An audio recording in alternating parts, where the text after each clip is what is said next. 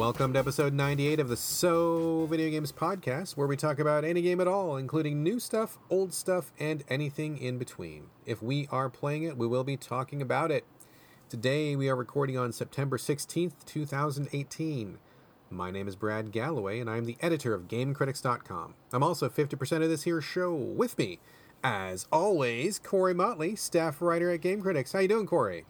Hello, Brad. I am a okay, and usually, whenever I introduce myself, I try to have something like dumb or clever, or usually dumb, to say. But today, I don't have anything to say other than hello. Well, I will take that hello, and I'll give you a hearty hello back. uh, before we get into games talk, I actually came across a factoid that said if you're raising a kid, you should hug them a minimum of four times a day to make sure that they stay like you know like healthy. Uh, eight times a day to really make them feel good and secure and hug them 12 times a day to help them thrive. So parents if you got kids out there let's meet those hug quotas. Hug them kids people. Um, that's I, got nothing to do with anything. No, now I have something to say. okay yes go ahead. The last time I was in Seattle, I don't know if I told you this or not. The last time I was in Seattle a couple of years, like two or three years ago, um, I hung out with Steve Haskey a lot, who I know you know well, and I know well as well. Um, and basically, the entire time I was hanging out with Steve, because we hung out on like three or four different occasions, and like the four or five days that I was in Seattle, I would just like hug him at random times throughout the day. Like, we, it was very cute because I was very affectionate towards Steve whenever uh, I was out in Seattle last time. But I remember specifically we went to some like seafood fest, and then we went to some like pub that was down the street from it, from like the fair and the the food trucks and stuff, and got a beer. And we were just like drinking our beer and eating, and or we weren't eating at the time, but we were just drinking our beer and chatting. And like we went up to the bar, and he paid the tab. And I remember like very specifically, as soon as he like turned around from paying the tab, I just like gave him a hug right there in the middle of the bar, like next to the bar. And I thought it was the funniest thing. But we, I hugged him a lot during that trip, so that maybe Steve is now thriving from all the hugs that I gave him the last time I was in Seattle.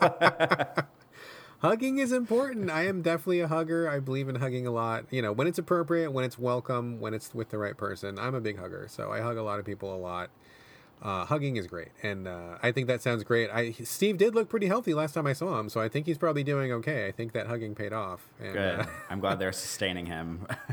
absolutely absolutely and uh, parents you got kids get them 12 hugs in a day and your kids will be just fine uh, hopefully so anyway um yes the show uh welcome uh to our new listeners also welcome to our faithful regulars and a quick reminder that if you like our show and you want even more from us we do have non-games ramblings and various misadventures in the banter segment that will play after the ending music and today uh, kind of a thrill ride. We had some interesting factoids. We had dudes in underwear. We had scary stories. we had a whole bunch of stuff. So feel free to skip it if you don't like the banter. And I don't blame you because sometimes I don't like banter either. But if you want more from us, if the games chat is not enough, it's there for you after the closing music. And I don't want to toot our own horns, but Brad and I have had at least one person tell us that our banter segment is their favorite banter segment out of all the podcasts that they listen to. So there's at least one person out there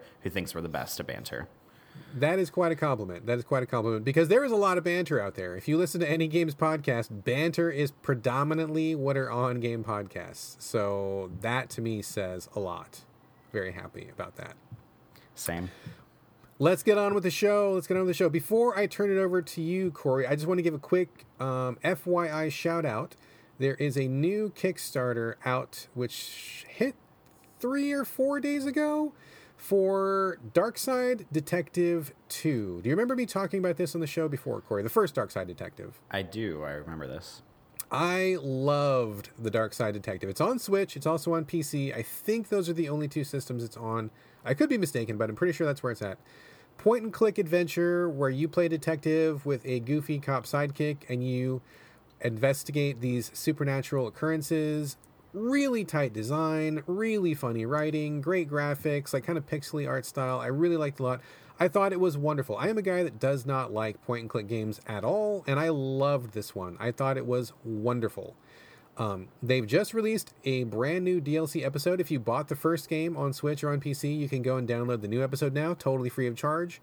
And they are kickstarting a second season. So, Darkside Detective second season. Not a true sequel because I'm sure it's going to be more of the same, but I thought the original stuff was fantastic. So, more of the same would be very welcome. The last time I checked, they were about 40% towards their goal. I have contributed that uh, contributed cash myself, so full disclosure, I'm backing that as well. Um, but I love these guys' work. I really, really, really want to see another season of Darkside Detective. So heads up that this Kickstarter is a thing. Go check it out. Just search for Darkside Detective 2. I think the studio's name is uh, Spooky Door Studios, I'm pretty sure. Apologies if I got that wrong. Didn't do my notes because this is so video games and we don't do any research. Um, but yeah, it's out there. That's a thing. So contribute to that if you are so inclined. Did you ever check it out, Corey, or not? I didn't, but now that you remind me that it's on Switch, now that I have a Switch, I need to um, go back and at least put it on my wish list or something on my Switch to see um, if it goes on sale or something. Maybe I'll check it out. It's really cute. It's really, really funny. And the best part about it is it's really short. Like the game, the first series is broken up into like episodes that are about maybe 15 or 20 minutes long.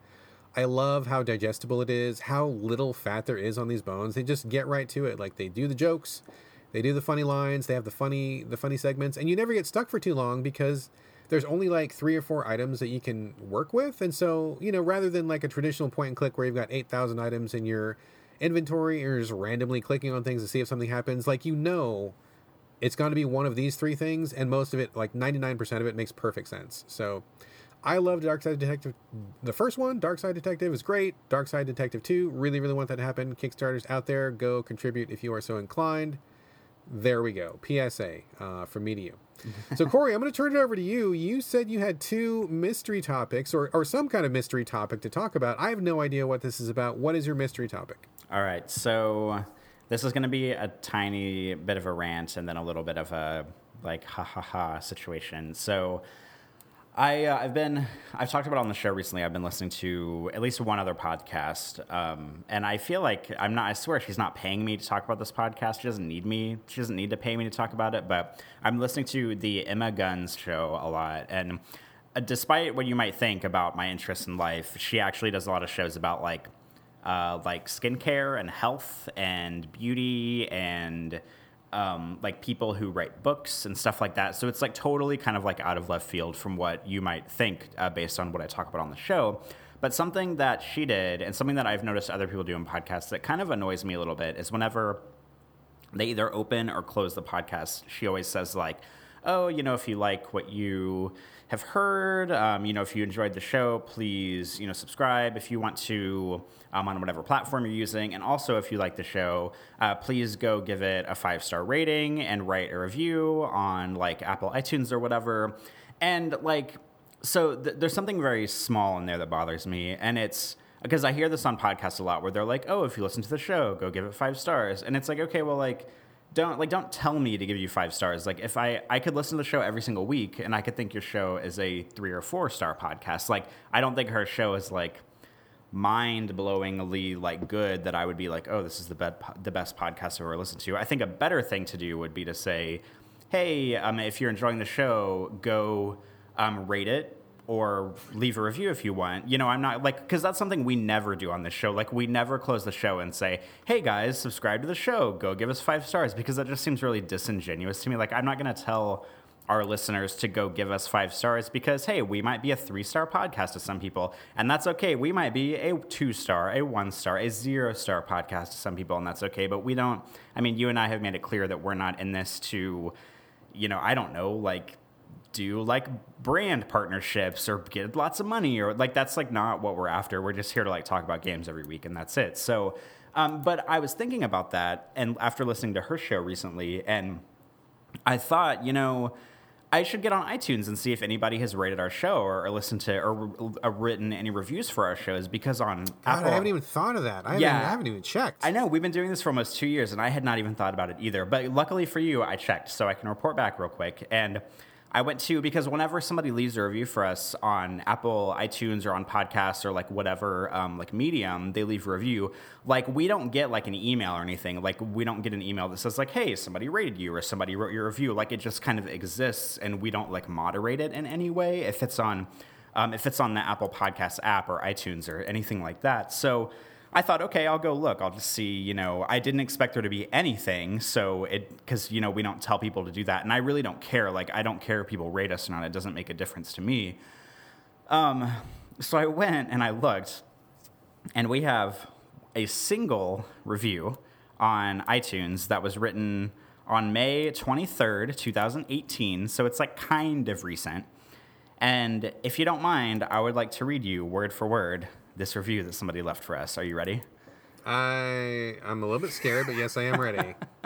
You should maybe be a little bit scared, but uh, oh no. Okay, go ahead. Jesus. Okay. Here I'm gonna we- be I'm gonna be sad for the rest of the day. I hope not. But I think it's something Oh, we can both laugh about. So, Oh Jesus. Okay, go ahead. so this is the review. The headline for the review is, and I Wait, wait, wait. How how recent is this? Is it from a while ago or what? It's from May of 2018.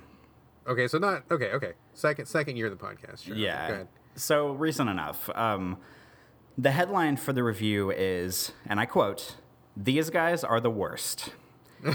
no. Okay, starting strong. Starting okay. strong. The rating that they give us out of five stars is one, and I presume because they can't give us zero stars in a review, so we're Okay, a, we're a one out of five for this guy.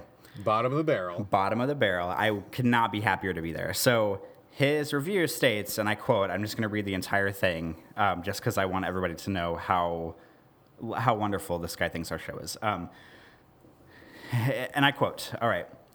If listening to two effeminate guys try to be as condescending as possible while crapping on popular things as proof they are the only true, true critics, in quotes, then this podcast is for you. Whether the act is just a troll or the result of some weird resentments, it's clear these guys have no interest, which is misspelled, and talking about games in good faith. Also, it's pretty clear they don't know what the phrase hill to die on means, dot, dot, dot, dot, dot. If everyone agrees with something, dot, dot, dot, dot, dot, dot, and you're, which is not the correct use of your, the only, the only jerk denying it, dot, dot, dot, dot, dot, dot, dot, dot, then you're, which is the correct use of it, but it's uh, capitalized, which is weird. Um, then you're the one dying on the hill, you dummy! Exclamation point. Is that it? And that's it. Wow, we really got under someone's skin. Jeez. Well, you know, you know what happened here. This No, re- no, this review hit like a couple weeks after the, our God of War show. oh, probably so. So that's so. that's. I'm sure this guy came out from Game Critics Woodworks. Oh, his name. I don't know if this is his real name or not, but his name uh, is John B. Esquire. Um, don't know if that's real or not, but that's so. So John B. You're probably not listening to the show, but thank you for this review. Um, I I thought I'm thinking about um, printing it and getting it framed on the wall actually because I'm really proud. Uh, I'm really proud that we're doing the game community justice and that this review really speaks to the content that we talk about on the show. I mean, yeah, I yeah, it makes me laugh, and I mean, I am kind of like, I'm kind of imagining the kind of guy that would leave that kind of a review, and like getting that kind of review from that kind of guy makes me totally fine. I'm I'm totally happy, and like if that's what you think of my show, then we're doing the right show. So uh, yeah, if you get it framed, will you send me a copy? Because I'll hang it up right next to my, I'll hang it up here in the Game Critics West studio, and it'll be my guiding light as we continue to record for uh, the next uh, million years. So. Yeah, we can both just have a little review shrine next to our microphones, and we can just look up at John B. Esquire's review as we record every show and make sure that we put on our troll personas to shit on every popular game just to keep doing the show justice. God, the, you know that's such a perfect name though. I kind of want to like every time we talk about jerks, like I want to be instead of just saying "oh those jerks," I'll be like "oh those Esquires" or "oh those those John B. Esquires out there who are listening."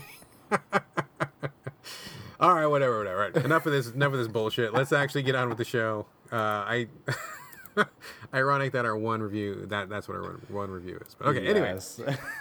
anyway, uh, okay. So let's move on. Um, was that the extent of the mystery topic, or was there That- anything else? yeah, that was everything. So Okay, that, that's plenty. Let's move on. All right, we're good. Uh, let's see. Oh, I wanted to start uh, off the show proper by giving a couple of just really, really quick hits to some games that I have been dabbling in, uh, but that I'm not going to be playing anymore, or that I just you know bounced off of, or whatever. First one is Shadows Awakening. This is kind of like a Doom-like sort of not Doom. Jesus, I keep I always get Doom and Diablo confused. That is my. Do you do that too? Do you ever confuse two games that you just you know is wrong, but you say the wrong thing anyway?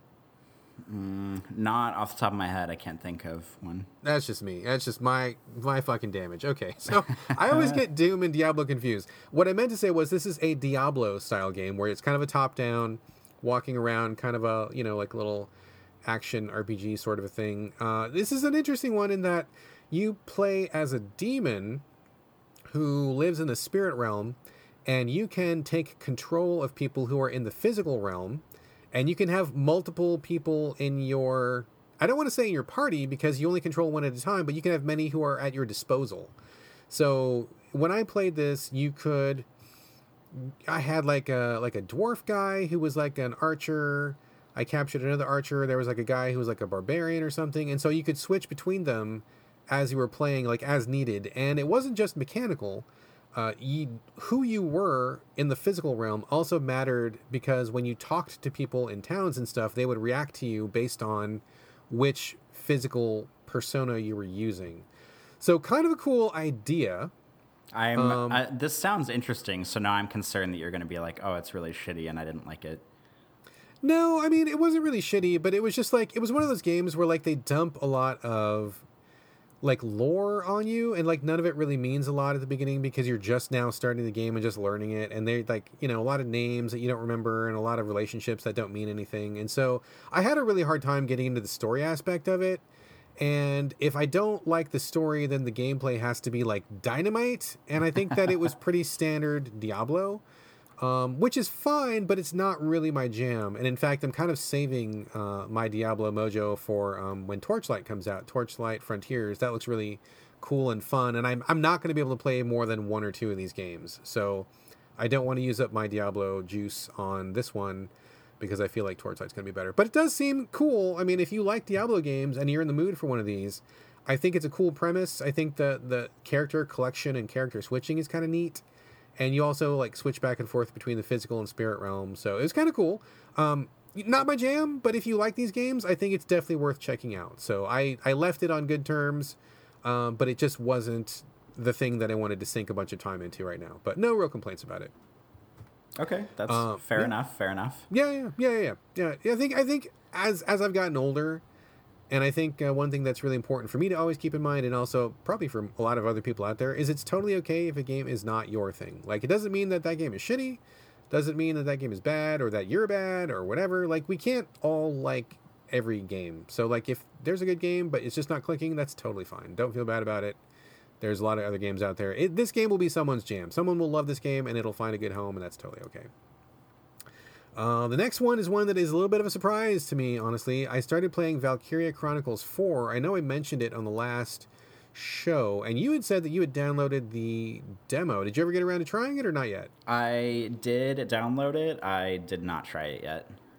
Okay, so Valkyria Chronicles 4, I brought it up when we were talking about um, turn-based strategy on the last episode because we, I had just like coincidentally talked about like three or four turn-based strategy games on the same show, not planned, but it just kind of happened that way. And this was one that I had planned to get to, but I hadn't gotten to yet. I loved the first Valkyria Chronicles, which was on PS3 and I think 360. It's from Sega. It's a it's a turn-based strategy, but there are some real-time elements. Like you aim at people in real time with your guns. It's kind of a faux World War II setting. Um, and you but you move turn by turn, but then when you actually do the action, you do the action in real time and it had like really kind of like pastel kind of coloring book graphics which were pretty cool and a neat little story. And there were also some queer characters in the first one which i thought was pretty notable at that time. I can't say whether or not they were handled super well but i do remember there being there were being some queer characters you could have on your team. And um, i think i had like a cross-dressing like lancer on my team and I, that was one of my favorite characters because uh, uh, they were really, really good at what they did. But uh, anyway, so that was that was Valkyria Chronicles, the first one. Two and three and a couple of the other offshoots were garbage. Sega said this was the one that was going to bring it all back. And I think that's true. I think that they got back to the original formula. Um, it looks like the older game, like the first game. It handles like the first game. Same basic formula as the first game. But I gotta say, I I just really did not want to play it. I think that so much time has passed between then and now that simply going back to what that first game was just isn't enough anymore. And I, I hate to say that, it kind of breaks my heart, but as I was playing it, I just was like, oh my God, like there's the action is really, really slow, and there's like a lot of talking, which I don't feel like is really getting me anywhere, and the action just is not, it just feels very, very ponderous. And I just felt like I was just, I got through maybe the first three or four missions, and I just was like, oh my God, this is taking forever. And I just, I couldn't do it. I just couldn't do it. Like, I don't think there's anything necessarily wrong with it, but I think after playing something that is like condensely like densely packed dynamite like into the breach where that is just like all killer no filler to go back to something that was slow and had a bunch of cutscenes and a bunch of faffing around in menus and i was just like oh my god like i just can't i just can't so i i don't think it's a bad game. I think it's like it's you know it's like it's not you it's me. I think i have just kind of moved on. And if this had come right after the first valkyria chronicles i think i would have been totally down with it. But like it's been years like years and years since that first one, and it feels literally like the exact same game as the first one, which I kind of, you know, they, they say you don't you don't really know what you want, and I guess, and maybe that's true because people have been asking for a return to form, but now that we got it, it's like, oh well, I wanted a return to form, but updated and better. so I I feel like kind of like a dick for saying that, but yeah, I just I, I couldn't I couldn't get into it. I bailed on it. I was like, I can't sink I can't sink 100 hours into this, so I'm I'm out, which was kind of sad. I am concerned that this is going to happen whenever, because um, I totally, totally know what you're talking about here. And Nintendo just had a Nintendo Direct conference, and I don't really watch them or pay attention to them, but everybody on my Twitter timeline tweets every single detail ever from every Nintendo Direct conference ever. So I just kind of get sucked up in it a little bit. And I noticed that they finally announced an Animal Crossing for Switch, which is what people have been asking for for fucking ever because Animal Crossing is the shit and they haven't put one out in a million years and I'm concerned because I loved Animal Crossing on the GameCube back in the day, and like even my mom played it like religiously, and she does not play video games, so she played it all the time.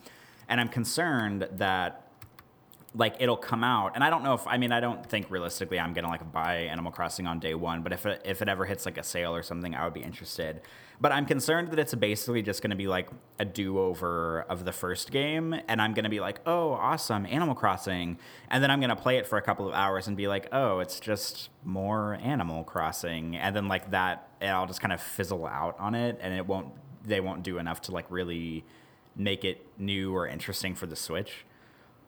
Dude, I am yes, 100% what you said. Yes, because when the first Animal Crossing came out, I got like I went ape shit over it. Like it was really something about it just really hooked me like hardcore, and I think I, I played like so much of it, and uh, it, it was just a phenomenon. I played other ones, but I played less and less of each successive one, where I was kind of like, okay, this is just the same thing over again, and I'm doing the same thing over again.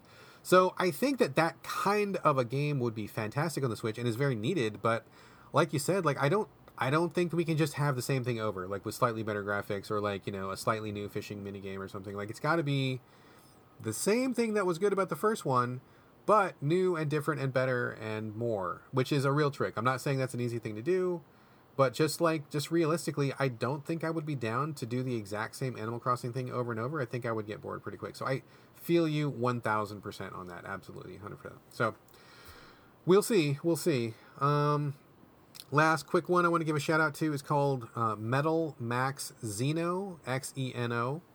Uh, and this is in a preview sense because the embargo may not be up. Let me check real quick because I feel like I'm going to get myself into oh no trouble. I'm looking at my embargo list. I am correct. It is not out yet, but by the time this podcast comes out, we'll probably be fine. This is just a really quick preview anyway. Not a review, not a review, not a review.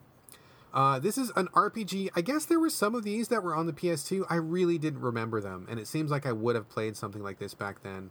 Uh, Dan Weissenberger is going to be reviewing it for us at Game Critics, but they did send a second copy for us to mention on the podcast, so I'm mentioning it here.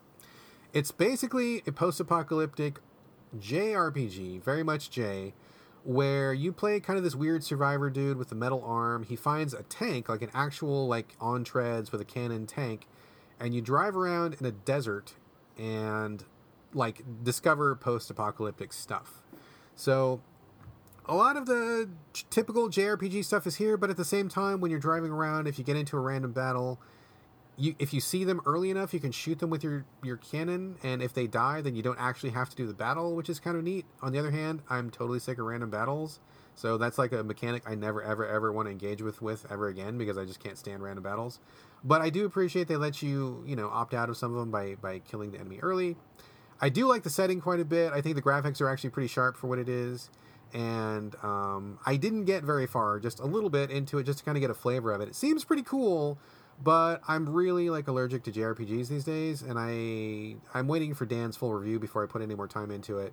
So we'll see, but it seems interesting, and it seems definitely like not the usual thing. So if you want a JRPG, but you don't want the usual group of ragtag survivors saves the earth, and you want like a different setting, like the post-apocalyptic desert survival, sort of a Mad Max-ish sort of a thing. Uh, this is bringing that to the table, so it seems interesting. I I may come back to it. I may not. I don't know. I didn't I didn't have a negative reaction to it. I just didn't want to engage in something that may end up being 100 hours before I was fully on board. So this is a thing that exists. Seems pretty interesting. Heads up to JRPG fans who want something a little bit different. But Metal Max Xeno should be out in about a week or so on PS4 and the I think it's I think it's every system. I'm pretty sure. So there you go. Uh, that's it for now. Corey, you have been playing your Switch, recent proud owner of a Switch, and I don't know everything that you've bought on the Switch, uh, but you have bought Doom, the much loved shooter from a year or two years ago um, from Bethesda. Tell us about Doom on the Switch. Uh, what is? Does it work? Does it run? Is it still fun? Are you engaged in it? Like what? What is up with Doom on the Switch? Well, I don't have a ton to say about this because we talked about Doom in excess two years ago whenever I played it for the show. But I rented this on Gamefly because thank goodness Gamefly has Switch games on it. So I wasn't really keen to go out and pay $60 for a game that I already own on PS4. So I rented it and I played all of it. And I am basically what all I want to say about this is um, I'm kind of flabbergasted that this game runs so well on the Switch. Like, because I obviously I don't think Bethesda would put out like, oh, we're gonna port this game to Switch and it's gonna be like a piece of shit. But I mean, Doom, if you played it on consoles or on PC, it's like, it is a like lightning fast, like heavy metal, like beautiful like shit going on all the time. Guns explosions you know killing hell demons ripping their arms off and hitting them in the face with them. Like there's just a lot of stuff going on and it's absolutely gorgeous and i you know i had reservations about this being on switch i was like uh, you know maybe it's gonna look like shit maybe it's gonna like run like shit and it's gonna like slow down and it's not gonna be very good and I am happy to say that all of my reservations uh, can be dismissed because, yeah, it obviously does not look as good as like the PS4 version or the PC version or whatever. Like, there's definitely some graphical stuff going on where it looks like everything. I mean, looks a little bit worse. It looks a little bit like like blurred, for lack of a better word, but it doesn't interfere with gameplay at all. And but it's just like it, it's it's really good. It's if you liked. I mean, I know you didn't really get on with Doom that much whenever it came out, but like for anybody who likes Doom or who hasn't played it or who is concerned that the Switch version might not be very good, I mean, I'm here to tell you, as someone who has put in hours and hours and hours and hours into the PS4 version, that it they didn't make like any like legitimate sacrifices to put it on Switch. It runs perfectly. It is as lightning fast as the console version um, it takes a little, like just the controls aside, it takes a tiny bit of time to get used to the thumbstick controls, but I think that's true of basically any shooter on Switch because it just feels a little bit different than, you know, holding like a PS4 controller or, you know, what have you. But once you get used to the controls, um, it's excellent. It plays exactly like the console version. It is just as fast, it's just as smooth. Uh, the level load times are a tiny bit long, but it's not insufferable. And I played the entire game. I did play it on casual difficulty because I didn't feel like being up for a super duper challenge whenever I played it on Switch. Um, which is funny because after I beat it on Switch, I went back and played like a mid game level on PS4 on the hardest difficulty and got my ass handed to me over and over and over and over again, which was kind of refreshing but also sad. Um, but I don't I don't have a lot to say about it. It's it's an excellent port. I can't believe that they ported it so well to the Switch on that tiny little cartridge, and it just works so smoothly, so well. If you had any reservations about thinking that maybe it wasn't going to be up to par or very good, or it was going to be a bad port, or it was going to be slow, or whatever, um, you can table all of those because it is smooth as silk. It's lightning fast. It gives you all of the hell demon hunting. Um, I don't know rigor that you can get on every other version of the game, and I'm very glad that I played it from A to Z once again, and it is excellent. I don't know what else to say. Cool, cool. Well, that is good to know. Um, the Switch is clearly not as robust as the consoles currently, or even you know PC, of course. Um, so it's good to hear that they are figuring that out. I, I, it's funny you bring that up because I have been hearing more and more lately of people really wanting to cash in on the Switch boom right now, and I've heard of a couple ports that are maybe not so great. So I am always a little bit hesitant to get something that's big on the Switch. I'm more about like the small indies, the pixel based games, something that seems like more of a natural fit that doesn't push the hardware as much as like something like 3D and fast and and shooty like Doom. But um, what is the studio who did the port? Because they're really making a name for themselves right now. What is? What do you know what their name Oh, is? I can't. I can't remember their name. I should have looked it up, but um, I know it's not Bluepoint because Bluepoint does all of the HD uh, re-release games that are all really, really good. It's not them, but I can't remember who did it. Um, Yeah, I ah, wish I could remember the name of those guys. I don't remember the name of those guys, but I hear they're doing a lot of really, really good work. So I think they've got a lot of business coming their way. We're probably going to be seeing a lot more like like 3D big games coming to the Switch, which is cool. But at the same time, I kind of want the Switch to do its own thing because I think competing with consoles is not a great idea, and I think that um, I mean, just straight up, it's just not as powerful. Like it's, it's just not as as as as you know as bulky and as beefy and as as as fast as those other bigger boxes. Um, I would hate to see them start getting a bunch of like subpar ports because people just want to like hit the popularity of it right now, and it kind of brings the whole market down. I think it would be more valuable to cultivate its own identity, but we'll see. People really like that port, and uh, you know, I, there's there's more on the way for sure. So yeah, not my favorite game, but I'm glad to hear that it came out well, and it seems like you really uh, felt like you got your money's worth, huh? Yeah, it's. I mean, especially considering I only rented it. It's not like I paid for it, but I mean, I paid a monthly fee for it, but not sixty dollars. But yeah, if um, it's excellent and it works surprisingly well, and I'm I, I'm sure that I know Wolfenstein Two was on Switch also. I thought Wolfenstein Two was just okay, so I'm not planning on playing it on Switch, um, but I'm sure it's probably ported every bit as well as Doom. So if you have any reservations about you know hard hitting Bethesda games being weird on Switch, uh, I would say that your fears are unfounded because they seem to be doing pretty well so far. Cool, cool, cool. All right, let's move on to another Switch game. This is one that I've been playing uh, called Little Dragons Cafe. Uh, this is made so it's just basically sister title to Doom, of course. It's basically the same thing. Uh, this is made by I believe his name is Yasuhiro Wada, who is the guy that originally was behind Harvest Moon. Um, I have never really gotten into the Harvest Moon titles, although I think they are such a good idea. It seems like something I would like, but I've never gotten into them.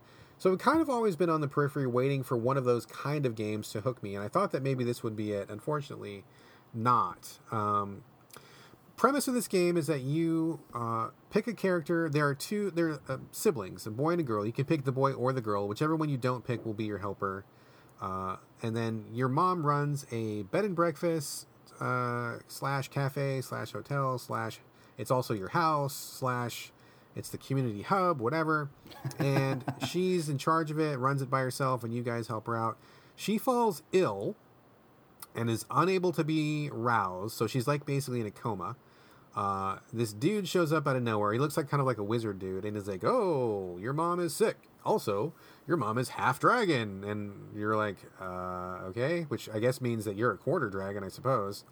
Um, it probably explains why your dad's not around either, I guess. But uh, so they're like, "Oh, so what you got to do to save her is number one, keep the cafe running because she would want you to do that, and also while you're doing that, take care of this baby dragon, which I'm about to give you right now." And then he gives you a baby dragon. What?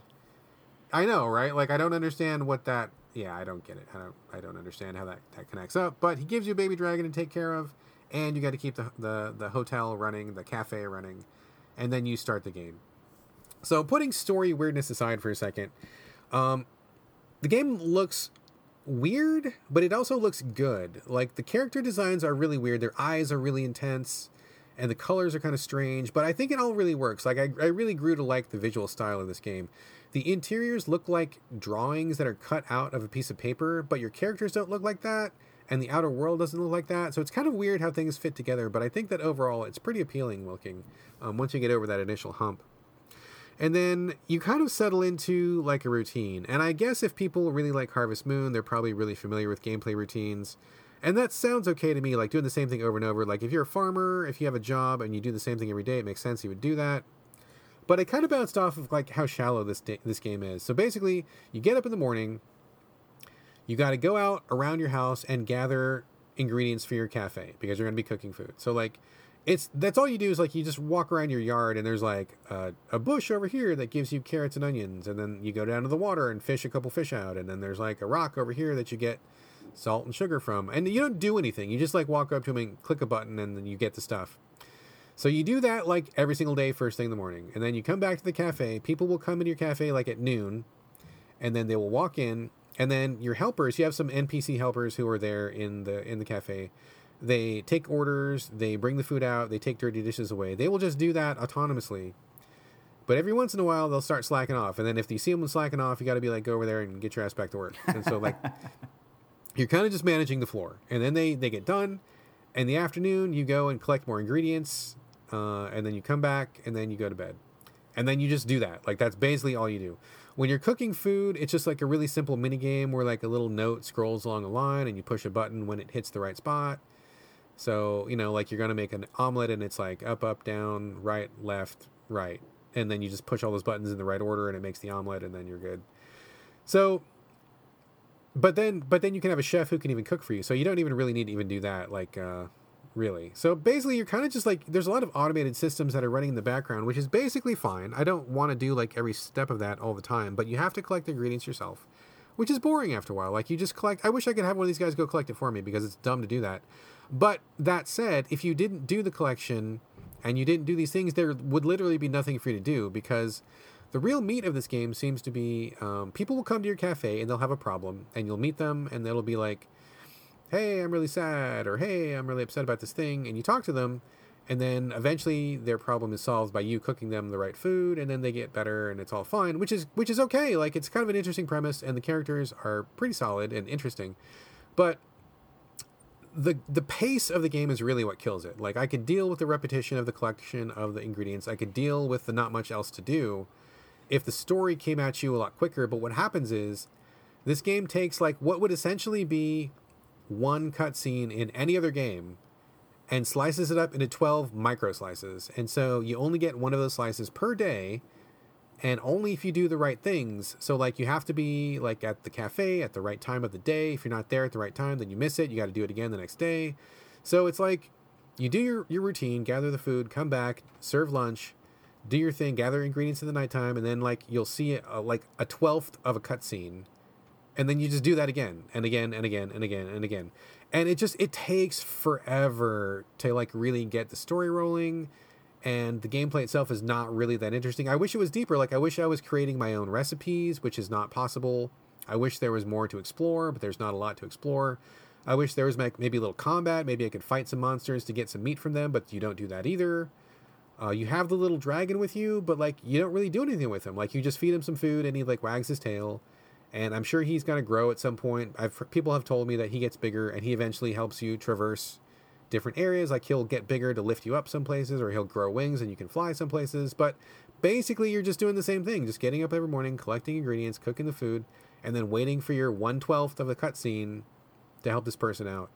So I like the art. I like the idea. Running the restaurant section and kind of being the boss of the floor and telling people to get back to work is kind of fun. But it just gets old after like after a really short period of time because you realize nothing else is going to happen. Like there's no more complexity to the game.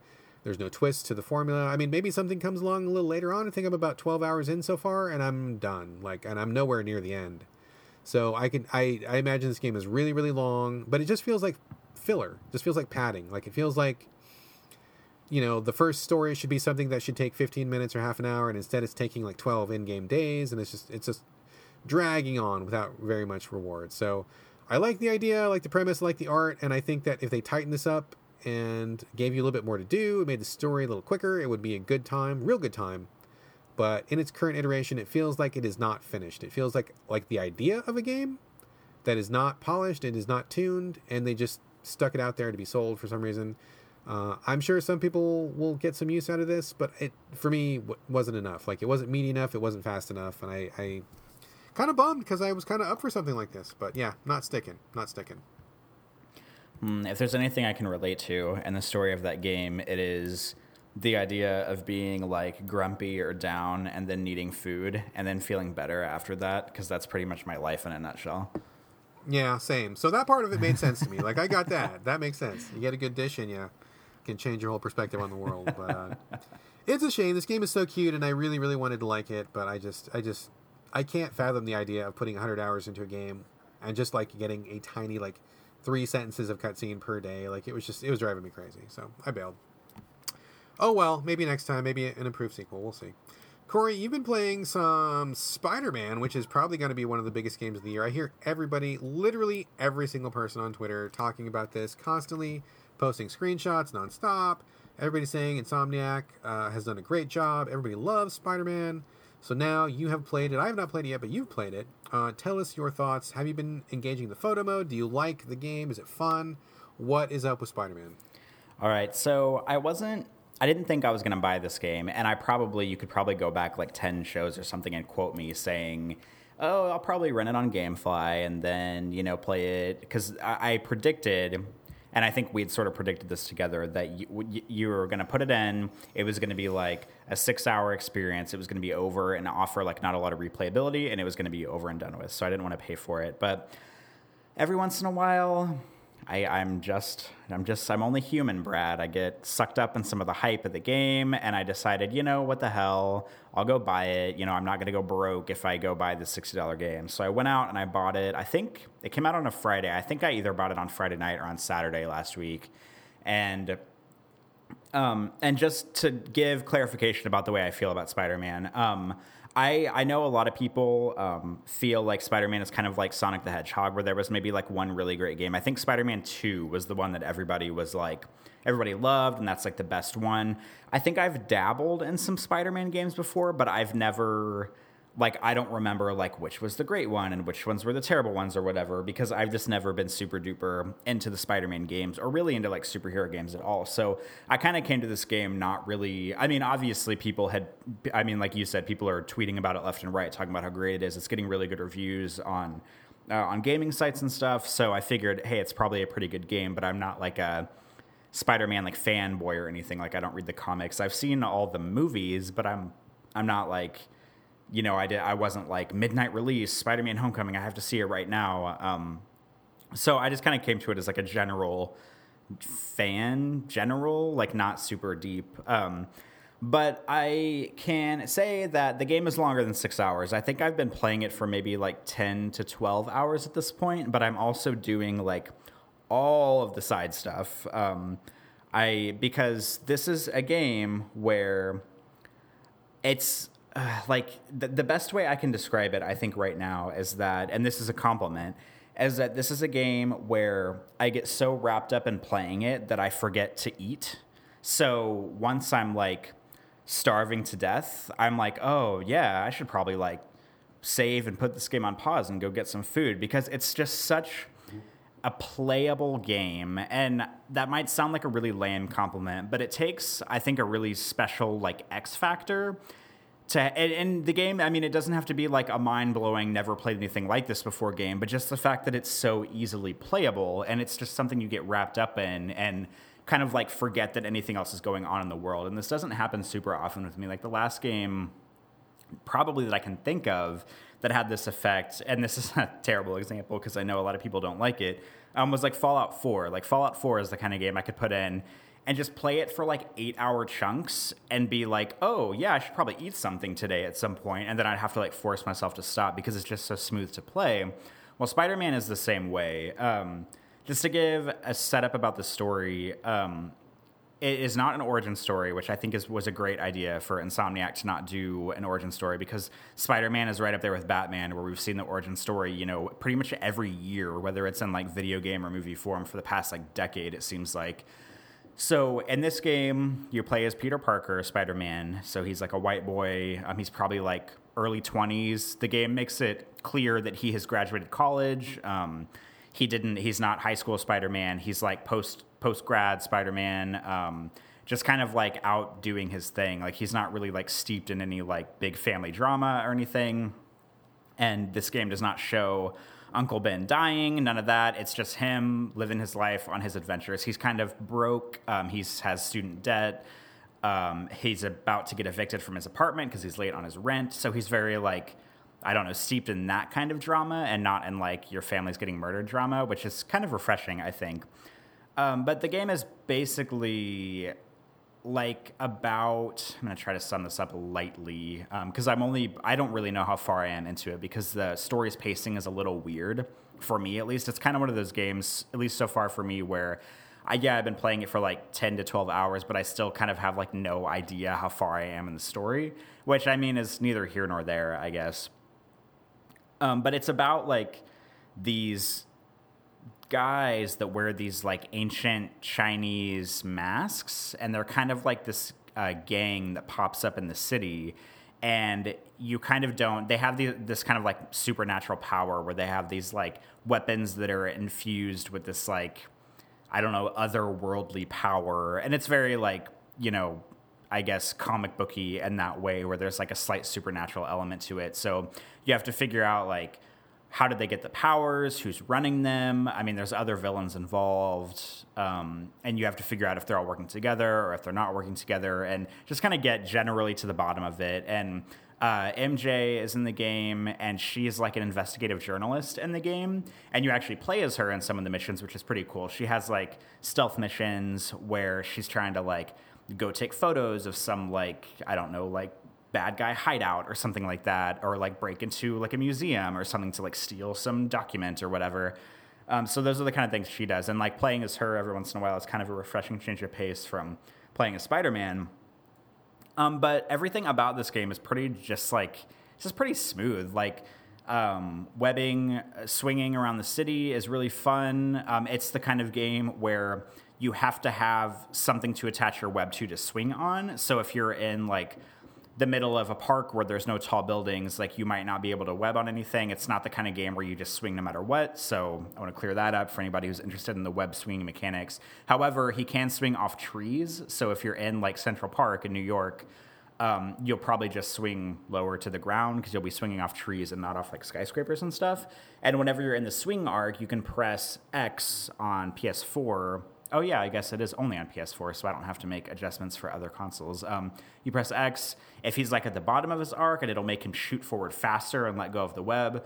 If you press X while he's on the upswing of the web swing, then he will go like really high into the air. So you can either get speed or you can get altitude.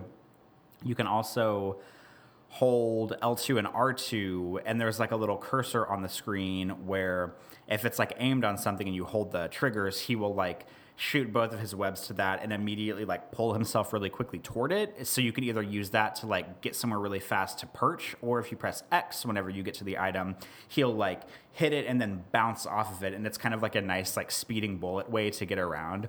So like the traversal controls are really good. He can also wall run up any building or like web crawl up if you want to do it uh, slowly. Um, it's just like the it's just really smooth to get around. I guess uh, is what I'm trying to say here. It's very um, rewarding mechanics, if you if you will. Um, the combat, however, I think the combat in the game, because a lot of it is web swinging and a lot of it is fighting dudes. It's very like Batman Arkham E in that way, where like half the game is exploration and the other half is just like punching dudes. Um, I am sad to report. I mean, you know how it goes. You know how it goes. I know. Um, it's just it's funny that you just kind of you, you, split it down that way, like exploration slash punching dudes. I mean, there and to be fair, I mean to to the game, there are a lot of like mini games and like side quests and stuff. So it's not like all punching dudes, but I mean, a lot of the missions boil down to like you go into some like hideout. And sometimes you can do like stealthy stuff, and that's also kind of like in a Batman sense where you're like up in the rafters, like um, you know, climbing around above everybody, and you can do a thing where you like, if you if an enemy is underneath you, you like shoot them with your webs, and you like pull them up to the rafter and like tie them up with the webs to the rafter, or you can like jump down, you like web yourself to an enemy and like swing to him and basically just like knock him out in one kick. Um, so there's like some good stealth stuff going on. I don't think, and this is kind of like, I mean, it's not a make or break, but it's just like to put it in perspective. I don't think the stealth nor the combat is as good as any of the Batman games because like like single person melee like strategic combat i feel like batman arkham city is probably the best there ever has been that there maybe ever will be. Um, so that's kind of like my gold standard for this kind of game because it's like the it's the perfect um, example of like easy to understand but hard to master kind of combat. And Spider Man comes really close to it because it has a lot of the same mechanics. Like, whenever you're in a fighting situation, usually it's you against multiple dudes. Um, you know, the square button is just like a basic punch combo. The triangle button, if there's an enemy that's far away from you, or if there's even an enemy close to you, it'll basically like, it'll make Spider Man like a web toward them immediately. Like if you press triangle, he'll shoot his webs out to that person and just like pull himself in and kick that person. So it's a good way to like get around the the fight arena very quickly by just webbing yourself to that person, kicking them, then doing it to the next person. Or you can follow up with a combo if you want. Um, if you hold the uh, the square button, he'll like uppercut them into the air, and then you can follow that up with a bunch of like mid air attacks if you want to, but you don't have to. Um, there's also a lot of items in the environment where if you hold L1 and R1 for about two or three seconds, uh, Spider Man will shoot his web to that and he'll swing it around him a few times and then he'll throw it at an enemy. And you can do that with, I mean, tires, uh, shelves, car doors. If an enemy throws a grenade at you, you can grab the grenade and swing it around and throw it back. Um, so it's that's a really fun thing to do. Um, you can also do that mid air. So if you're like in the air, you can grab something with your webs and swing it around and throw it as well. And there's a dodge button too, and this is very similar to Batman, where like uh, Spider Man's like Spidey sense will tingle above his head, and if you press circle, he will dodge it. However, um, and this is partly my fault because I think I'm a little too impatient with the game because I'm a little too button mashy with it most of the time instead of like a you know offense defense kind of player. Um, I tend to when I see the little Spidey sense tingle go up, I tend to be a little too quick to hit the circle button to dodge. And sometimes I've noticed in scenarios you'll hit the button to dodge and like still get hit, which bothers me a little bit because in Batman, basically no matter what's going on in any fight scenario, if you hit the dodge button, you immediately dodge out of the way and you're safe. You just have to hit it at the right time. And Spider-Man sometimes I still get hit when I press the dodge button, and sometimes it's really frustrating, but it doesn't happen often. So it's probably just me being too quick to draw or you know not patient enough because the fighting requires a little bit of patience but it's also not i don't think it's as mechanically tight or it's hasn't as much finesse as the batman games but it's like really really close. Like it's not it's a very rewarding combat system but i don't think it's as tight or as good as batman but that's kind of i mean it is what it is. If you're someone who's comparing the games as i am then i think batman is pretty much hmm, like better in almost every way than Spider Man, but Spider Man is still like really, really, really good. So I'm not trying to like put it down too much.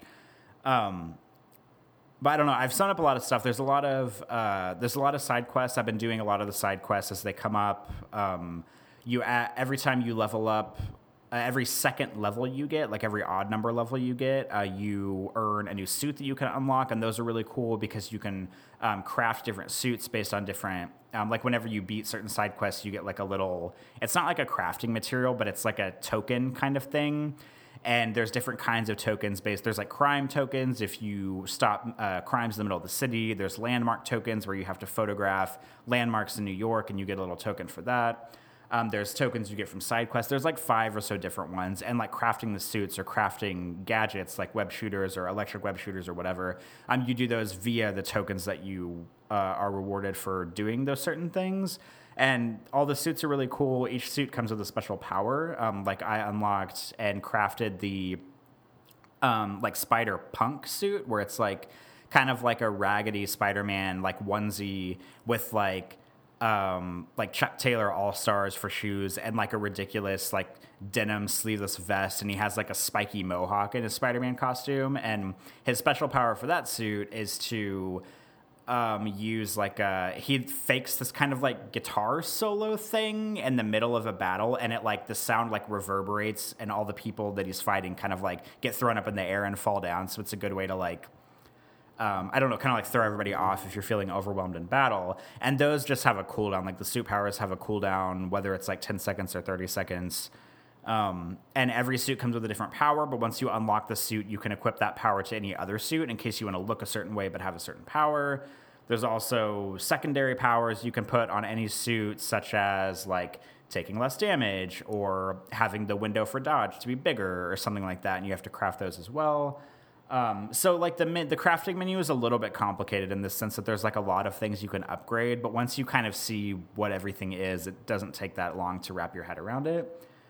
Um, but I mean, I don't know. I just said a lot about the game, but I really like it. Um, it's the, like I said, it's the kind of game that I can put in and just play for like four hours and basically be like numb to the world, and then realize that oh yeah, I should probably eat something. Like it's kind of one of those games. Like it's not one that I often feel frustrated or want to stop playing. It just the the gameplay is so smooth and everything just works so well that it's the kind of game that I can play for hours on end and lose an entire afternoon in and not even realize it. Um, so I'm happy to report that Spider-Man is pretty excellent. It doesn't really do anything I haven't seen before, and if you're really familiar with the Batman games, it like kind of rips off a lot of things from the Batman games.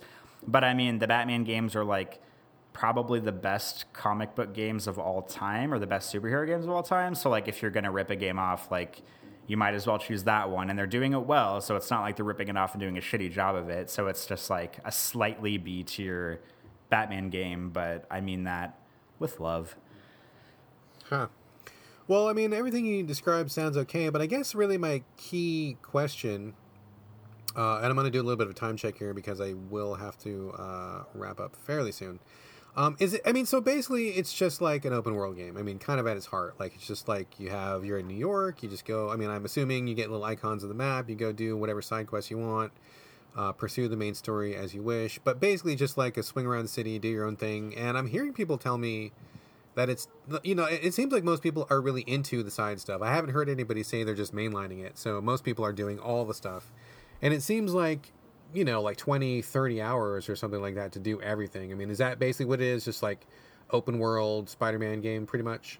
Yeah, totally. It's it's very i mean obviously like there hasn't been a lot of innovation in open world games like since pretty much grand theft auto 3 so it's very similar to like batman arkham city open world but uh, for people who are concerned about the side quests um, you can just mainline the whole game if you want. Like you can just go directly from story to story to story, and you're not gonna obviously get as many tokens to upgrade stuff if you do it that way. But the game doesn't penalize you. Like I don't think the game is ever like, oh, go do 10 side quests to earn the next story mission. Like, as far as I know, you can just go straight from mission to mission if you want to, and you don't have to do all the side stuff. But I really like the side stuff, so I've been doing all of it. Um, but you can totally, I think, just crit path it if you want to. All right, cool. Yeah, it seems like most people are really doing like everything, which is uh, good to hear. I mean, I mean, it seems like that uh, they've done a good job on the, peripheral content and not just the story stuff. Um, just one more question, real quick, before we move on. I mean, how is the story? I mean, I, am assuming that swinging around the city is great. I mean, everybody says that's wonderful. The photo mode reveals a lot of really cool graphics. I've seen some of the costumes. It seems like a good thing. I don't know that I'm up for this now. I probably will play it like later, but I'm kind of over open world stuff right now, so maybe it'll take a while to get to it. But how is the story though? Like, is it worth mentioning? I hear some people saying that there were a couple of beats that they thought were pretty good, but I don't know. Is that just you know the usual game shit, or do you actually feel like they put some effort into the story, or how how how has it been so far? Just the narrative. I think um, because this story, to be clear, as far as I've read, is like completely divorced from any source material. Like it's totally original. It doesn't have any basis in like any one comic or anything. So Insomniac really went out of their way to like craft this themselves. I think you can tell that they put a lot of thought into the story because like there's a lot of key characters that are there. Like Aunt May pops up a bunch of times. Um, MJ's in it a lot. Even Miles Morales, um, he's in it. Uh, he's been in it a few times so far. So there's like a lot of cool like tie-in story threads going on. Um, but I'm not really into like Spider-Man lore, so I don't know like you know the really deep ins and outs. Like I'm sure there's probably a bunch of like Easter eggs and stuff in it that I'm not really privy to just because I don't know the universe that well. Um, that being said, I don't I mean, the story is like okay for me. Like, it's not great. It's kind of like it's meandering a little bit too much for me to like really hone on it, hone in on it. And it kind of comes back to like, um, you know, like the story pacing's a little bit weird. Like you keep doing story mission after story mission, but right now I have like I don't think I'm anywhere close to the end of the game, and I really hope I'm not because like I'm not really sure. Like thing, I guess like the central conflict of the story hasn't seemed to come to like a head yet for me. So um, I think the story meanders a little bit much for me, but uh, that being said, I'm also doing all the side stuff, so it could be my fault for just not pacing the story well myself. Um, but the story is oh, it's okay. I mean, maybe for big fans, it'll probably be better because they know better about the story and the characters. But it's just, it's fine for now. Nothing magical, but it's not like god awful or anything. All right, cool, cool, cool. Sounds good. Sounds basically like a win. So maybe if you get a little further in, you maybe want to do a wrap up report once you uh, roll credits and let us know what you thought overall. Um, we are a little bit short on time, so I am going to skip my next game. I was going to talk about Dead Cells. I've been putting some time into that, but we do not have time. Oh, um, because sorry, sorry, I spoke too long. I oh no no, it wasn't you. I think we've we've covered a lot so far, and I, we talked about it in the banter in the time loop. So people listening to the show haven't heard it yet. Uh, but I actually have a birthday party to get to, and the person having the birthday is 80. So I don't know how much time they have left, and I don't want to be late to that party. So I got to make sure I get there on time. Uh, we're going to skip Dead Cells. We'll talk about that next week. We do want to get to listener Q&A, and then we're going to wrap up the show. Uh, Corey, would you mind reading the question from our uh, longtime listener, faithful fan, and he of the Iron Calves, Joshua Jackson? Uh, oh, shit. Hold on. Let me find it. I didn't have it readily prepared. Damn it. so, did I not put it in the script? I thought I put it in the script, or did I not? I don't think you did. Ah, okay, that's my bad. I'll read it. It's fine. I'll read it. I'll, my my mistake. I thought I put it in script. My bad. I'll just go ahead and read it, and then you can answer first. Uh, so this comes from Joshua Jackson, mailman extraordinaire. Uh, he says, "Hey, can you give a top ten Switch games that you feel are superior or are somehow enhanced because they are on the Switch. I'm sick of Sony shit, and I have a pretty bomb ass PC, so there's a lot of overlap with PC and PS4. Um, a bomb so ass PC. I believe that, and I don't. He didn't specify what the shit with Sony was. We don't know, but we have his question. Corey, I know that as a recent Switch owner, you might have some thoughts on this. Any any comments or any thoughts about Joshua's question? Well, I'm sorry to say that I can't, I feel like I can't really offer a great answer for this because I've only had my Switch for about a month or so, and literally the only games I've played on it are Doom, Resident Evil Revelations 2, and North. Um, I've I've have purchased a couple of other games which I'll save. I haven't played yet, so I'll save to talk about on a later show. Um, I mean, I guess I could say that like if Josh's interest, well, I don't know because Doom is available on PC, and if he's going to play Doom anywhere, I'd say probably play it on PC first. But like I said earlier, it's totally a fine port um, on on Switch. So I can't. I feel like I, I am not experienced enough to be like, oh, here's my top ten for Switch because I've only played like two and a half games. So I will leave this largely to you. Okay, so no, that's fair. That's fair. Um, this was kind of a difficult question to answer and I kind of wanted to follow up with him about it, but I think I got I think I get the gist here. So I don't know that my answer is going to be satisfactory. And Joshua, please let me know if we if you feel like we didn't do justice to your question. Let us know and we'll tackle it again. Um, but the thing about the Switch is like it's not technically superior to any of the consoles. I mean, it's probably the weakest thing in terms of raw power out there on the market today, in terms of this generation. So nothing is going to be really like superior in that way. I mean, I mean, obviously PCs, depending on what kind of hardware you have, are probably going to be at the bleeding edge. Consoles are bigger and have more horsepower, so anything will be sharper and faster, uh, depending on what kind of game you have. So it's not really that the Switch has anything that is superior in terms of hardware. But for me, what makes the Switch a better experience and probably a more valuable experience is the form factor and the portability. I mean, convenience and ready access matter a lot. And sometimes that is what really makes an experience better than something that might be on a PC or a console. I mean, there's no way that these games just themselves technically are better. But things like, for example, like uh, Darkest Dungeon uh, or Hollow Knight, both of those games are on PC. They're also on console. Uh, you know, I'm sure that with a bigger screen and a comfy chair and a, you know, proper controller, like it's all a good experience. But for me, both of those games ended up being, you know, quote unquote better on the Switch because I could take them with me. I could play them in short bursts. They were, you know, it, and also they were the kind of games that like I didn't really want to sit down in front of my big TV to play. Like in my head, I kind of separate these experiences where like something is smaller and more discreet and I'll have it on a small screen and I'll play it in bed or I'll play it like on break time at work or something. But when I'm at home and I'm on, you know, my chair and I got my big TV, like I want something that's like big. Um, so in my head, I kind of separate those things out and anything that I take with me on Switch is better because I can play it at work, or it's because I can play it in bed, or because I can play a little, like five, ten minutes of it, and then turn it off, and then come back to it.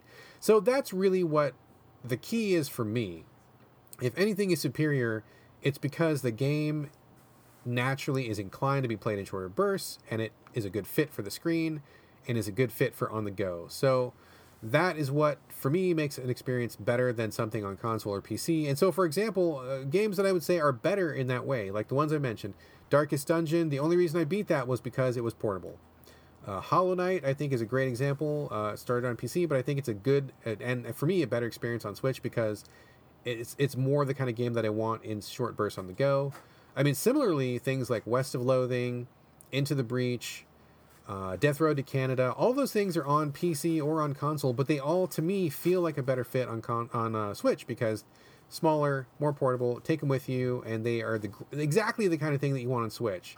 So that is where I like to play them the most. That is where I think they are best, but not because they are more technically inclined, or not because they have extra content, or not because of they have new modes or anything. Just because they feel like a better fit.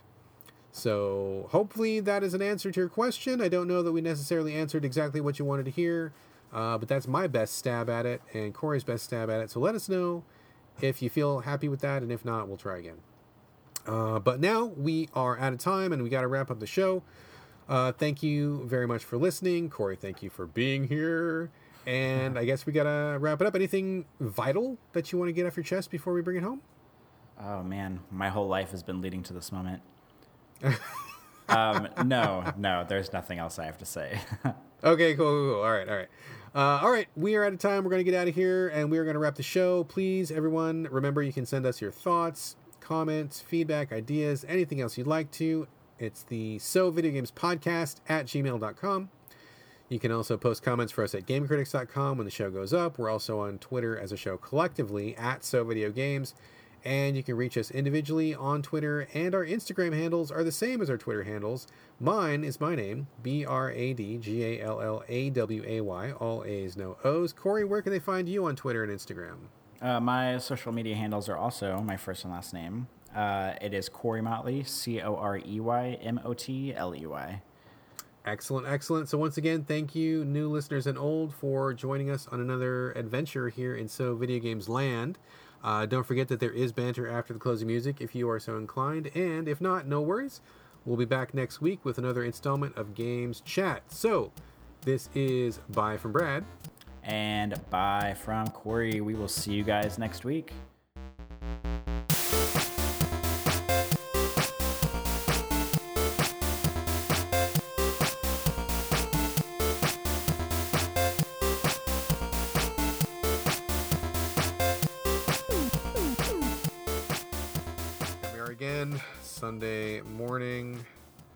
Things are going well. How are you doing, sir? How's things with uh, with Corey Motley?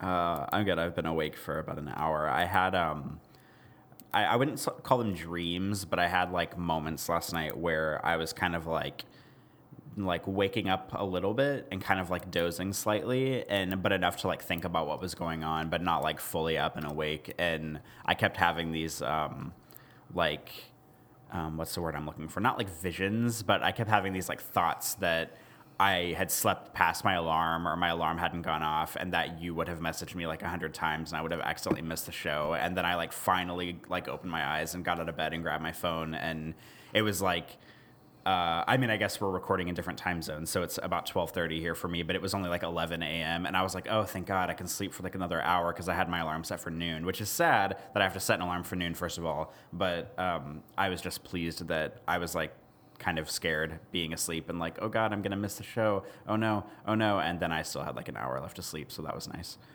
Did you do one of those like? Um jolt up forward in bed covered in sweat like like in a horror movie when someone has like a terrible dream and they think they're they're gonna get killed by a killer and then they like they jerk straight up out of bed and they're like oh, oh, oh god and then like the killer's actually still there and then they jerk up again and they're like oh, oh. it was like the dream in a dream thing that happened It was not that. Um, I don't think.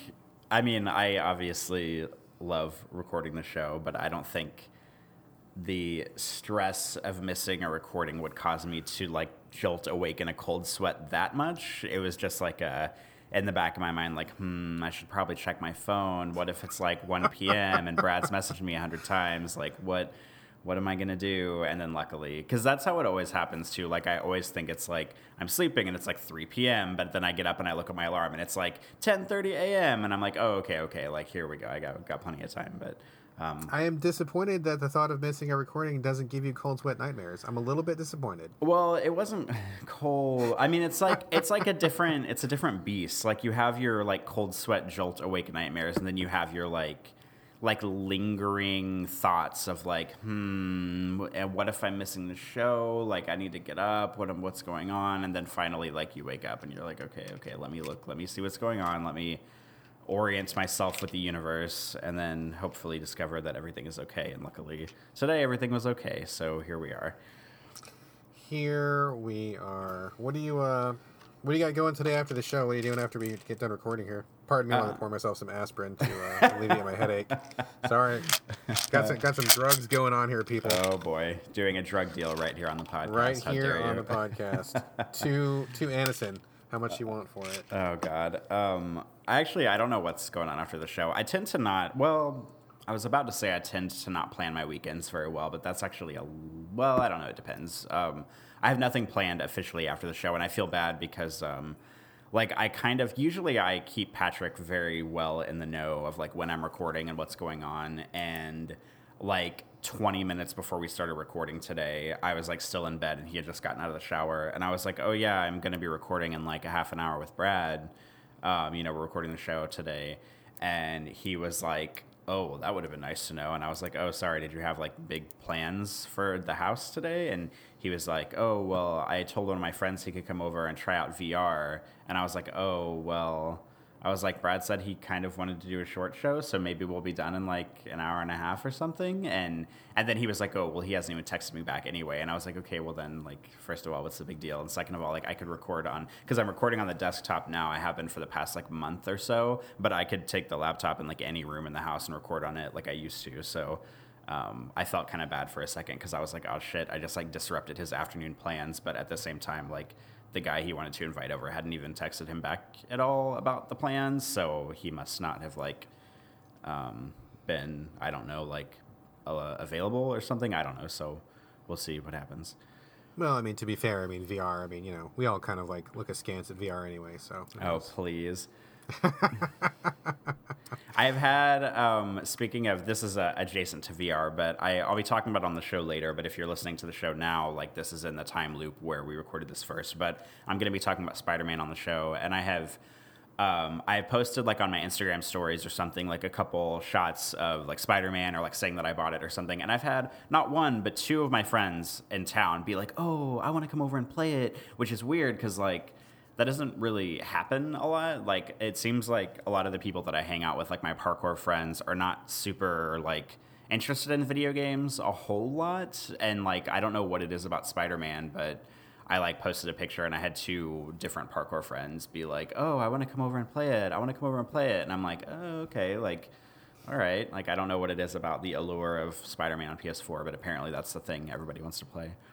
It's got some awareness, man. I mean, Spider Man is pretty big. The last Spider Man movie, Homecoming, was actually quite good. And then, you know, he played a role in the latest, what was it, Avengers or whatever the the most recent one where Thanos killed everybody, and that was that was big. And Marvel's real big right now, and plus Sony is really behind this game like hardcore. I mean, they're pouring all their resources into it, like real high awareness around regular regular non-gaming folks so it doesn't surprise me at all i mean and, and from what i hear it's really fun i mean people tell me i mean we'll talk about it in a second but you know people say it's real fun and I, it doesn't surprise me this seems to me like the kind of breakthrough game that gets that gets non-gamers interested for like you know a couple heartbeats and they actually you know care about something for a while and they'll they'll bounce after that and you know go back to whatever it is they do sports or reading books or whatever the fuck people do if they don't play games. So Yeah, it's like the that very small subset of games that pulls in non gamers. What it consists of Spider Man, Animal Crossing, and Candy Crush on the iPhone.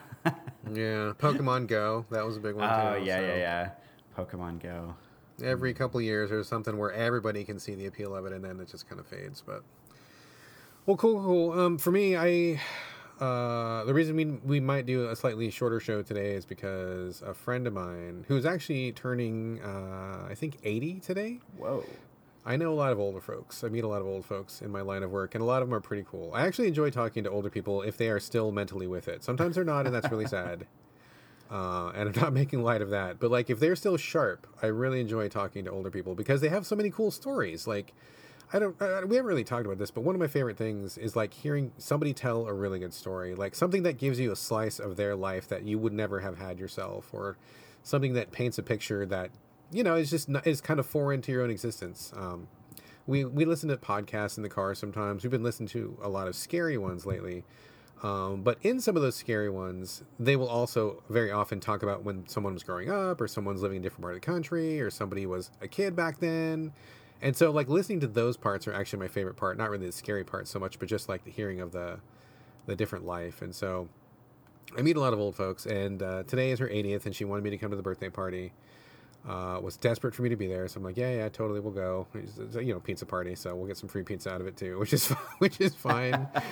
um, but I'm bringing uh, the wife and son along, and we'll go hang out for a while. So I told her, you know, for sure, for sure, we will be there. But um, it's neat to talk to old folks because they always they're always like, oh, back in my day, you know, we bought a house for like seven dollars, and oh, back in my day, you know, I, you know, just like just weird stuff that happens. Like, oh, we went to the doctor and he made me eat like a pound of lead, and I was fine afterwards, and you know, like shit like that.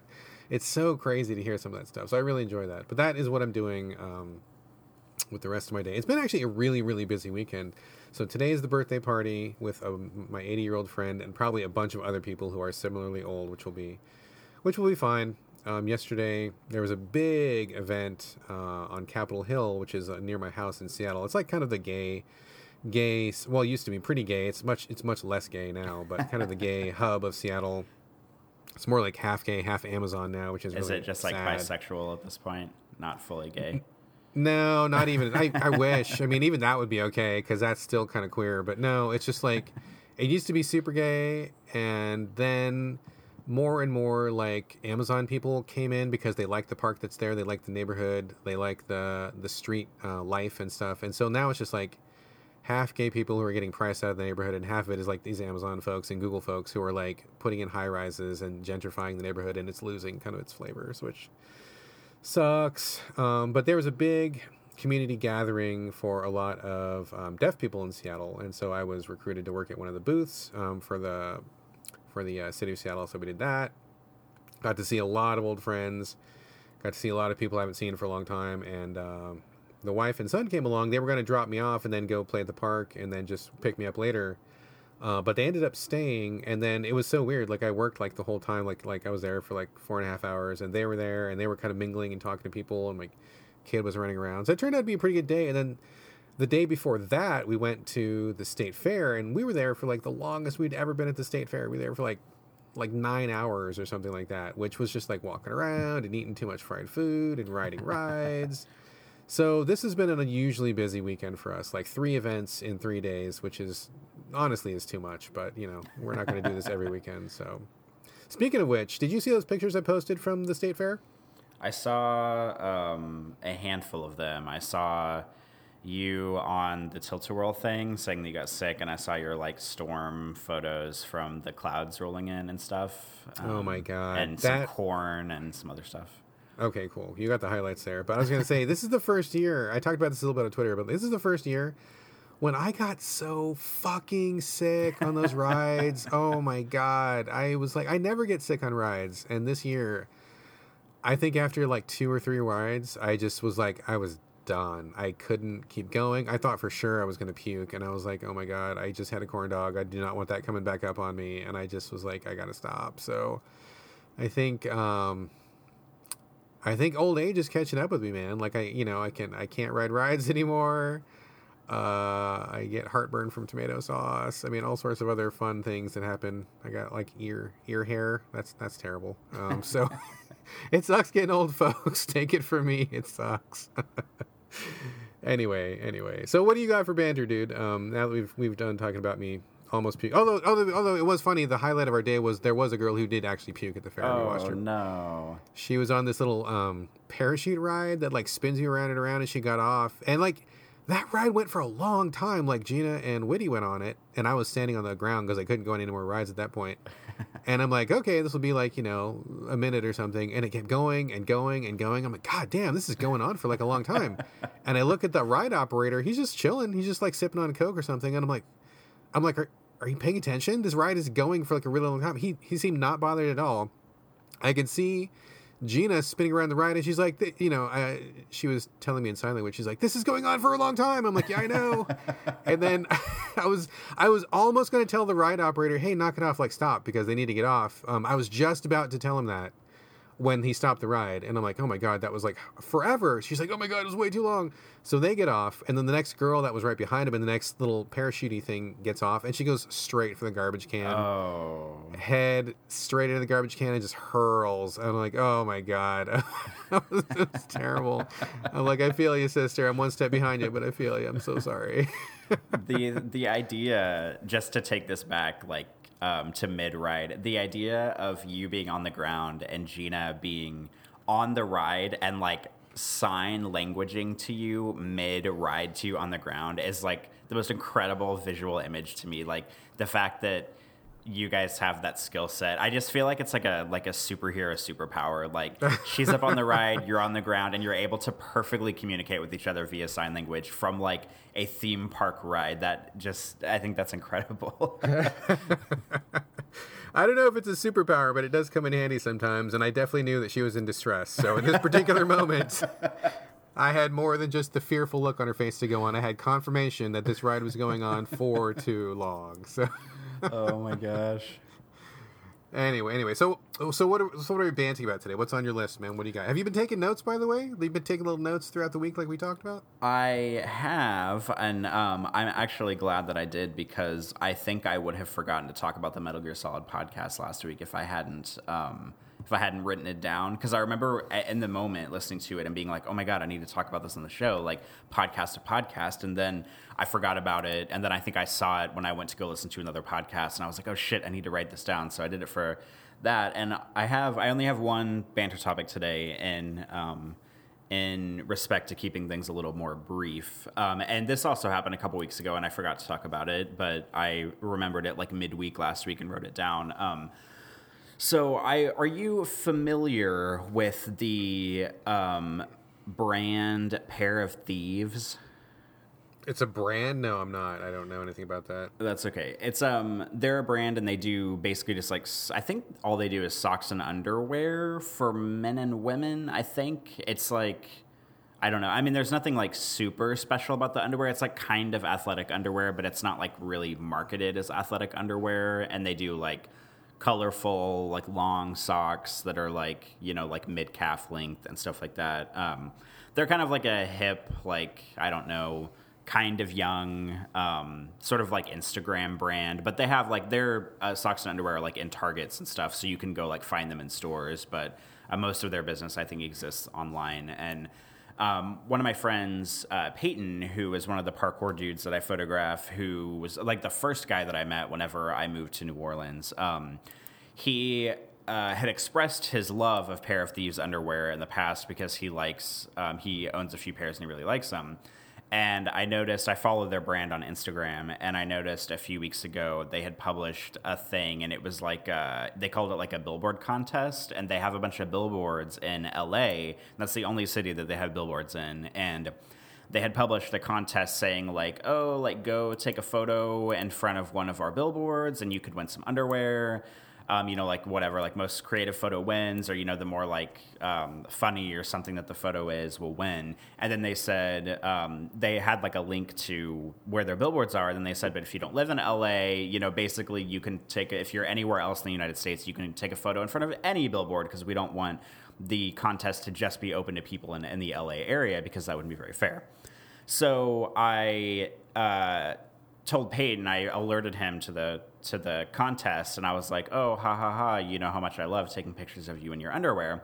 And so he was like ready and raring to go to like try to like take some photos. So for like three weeks, we were kind of separately on the prowl to like try to find like funny billboards in the area or like stuff that we thought would be fun to take pictures in front of which it's kind of a weird thing to do because billboards are one of those things where you always see them but you never quite like remember them whenever you're driving. So i was not paying very good attention but uh, a couple weeks ago, he came because he lives about an hour north of New Orleans, and he came down and we met up and ended up just driving around downtown. I think it was on like a Sunday afternoon, um, and uh, we were kind of scouting for billboards and stuff and like fun stuff to take pictures in front of, and we ended up finding like four different billboards to just like take some photos in front of. And he was like, "Oh, and like I guess one of I should probably mention that one of the objects of the." Of the contest is that you're supposed to like be in the underwear and like only in the underwear or socks or whatever. Oh, I, so, I, had, I had assumed that. That's I, Yeah. I figured that. I should probably make that clear. Um, so he was like, and of course he does parkour. So I was getting him pictures of him doing like backflips and stuff, like in front of, like wearing like shoes, pair of thieves socks, and pair of thieves underwear, like in front of these billboards. And um, and we ended up, I mean, getting some pretty good photos. And we found this one, uh, like it wasn't a billboard, but it was a giant like painting ad on the side of a building for Zatarain's, which is like the company that makes rice and stuff. And they're oh based yeah, yeah, in yeah, yeah. I saw this picture. Yeah, yeah. Yeah, so they're like they're based in New Orleans, and that's something that I kind of forgot whenever I moved here because Zatarain's is like a pretty global brand at this point, but they're like you know based here, and so you know we took some pictures in front of that, we took some pictures in front of a Mardi Gras museum, um, billboard, and some other stuff, and um, I edited the photos, and then he posted them on Instagram and uh,